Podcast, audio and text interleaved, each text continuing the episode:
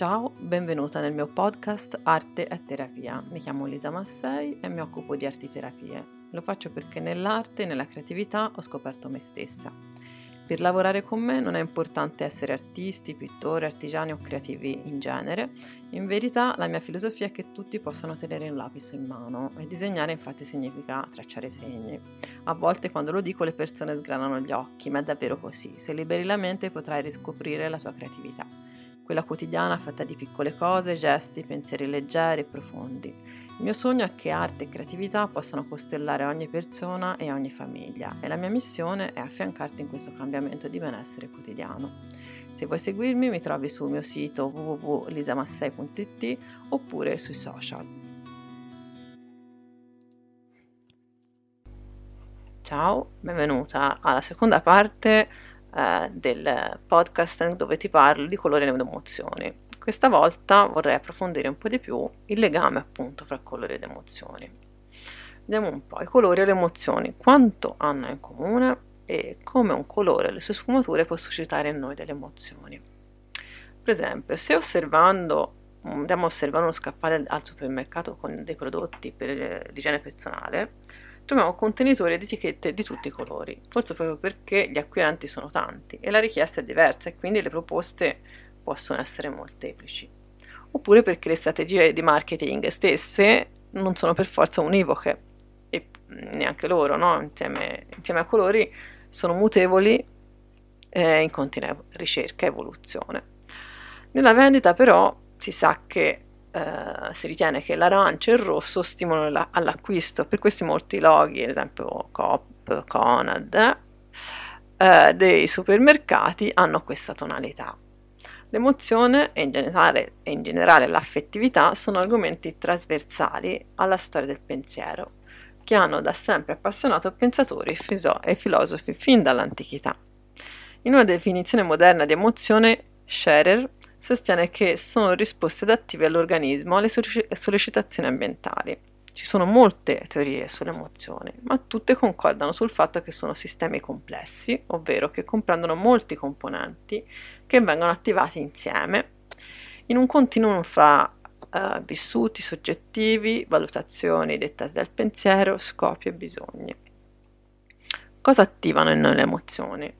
Senz'altro cambiamenti fisici di cui possiamo accorgerci ascoltando il nostro corpo, ad esempio il respiro, la sudorazione, l'accelerazione de- del battito del cuore, no?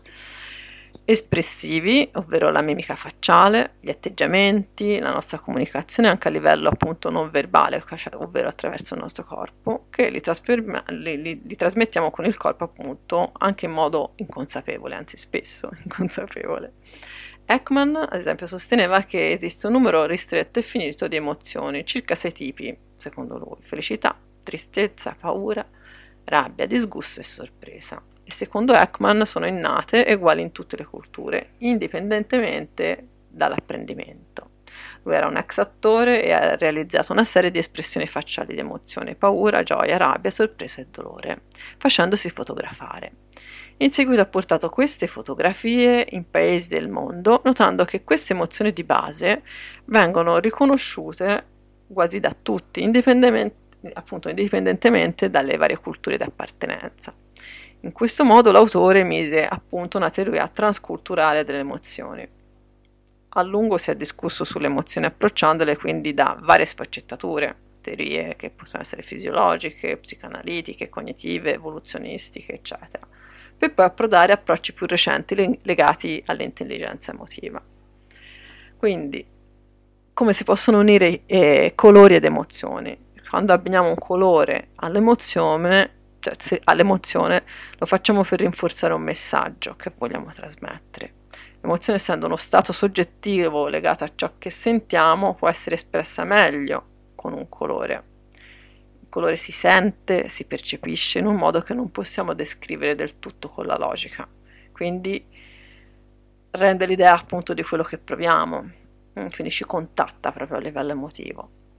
In altre parole, un evento può non scatenare in tutti la stessa emozione anche, quindi fino ad ora sono state cata- catalogate più di 10.000 espressioni facciali, quindi siamo partiti da Ekman per poi insomma proseguire molto no, nella ricerca delle espressioni facciali la faccia è un, appunto è una parte del nostro corpo che ha un numero maggiore di muscoli che ci permettono di fare tantissime espressioni, movimenti diversi. Sono appunto queste espressioni facciali diverse che riflettono un'ampia gamma delle nostre emozioni, perché le emozioni di base possono essere poche, ma ognuna di esse porta un mondo legato alle sfumature, esattamente come i colori. Quante sfumature ci sono nel rosso? Quanti tipi di rosso mm, posso trovare? In una rosa, in un tessuto, in un dipinto, nella natura o nell'artificio umano. Se provi a pensare che con solo sette pigmenti, i tre primari, cioè il giallo, il rosso e il ciano, i tre secondari, ovvero l'arancio, il viola e il verde, un blu oltremare più bianco e nero, possiamo riprodurre qualcosa come 16 milioni di colori. Si può capire molto bene come venga spontaneo anche collegare il colore alle emozioni e alle reciproche, reciproche ed infinite varietà che entrambi hanno. Per concludere, quindi, non possiamo catalogare e dare per certo che un tal colore susciti necessariamente una tale emozione. Possiamo invece trovare degli spunti per trovarne significati simbolici, per esplorare, per ascoltarci nel profondo. Quel colore, cosa mi suscita? Cosa mi ricorda? Mi è sempre piaciuto? È cambiato qualcosa? Se lo abbino a un altro colore cambia il mio modo di vederlo, mi piace nello stesso modo, mi piace di più, mi piace di meno. Se ti, so, ti, è piaciuta questa puntata, questi due approfondimenti sul colore, sai che puoi scaricare gratuitamente il workbook mio e di Francesca Chessa sul mio sito iscrivendoti alla newsletter. Ho deciso di eh, diciamo, riservare eh, la possibilità di scaricare il workbook soltanto per chi è iscritto alla newsletter, quindi ti consiglio di farlo se vuoi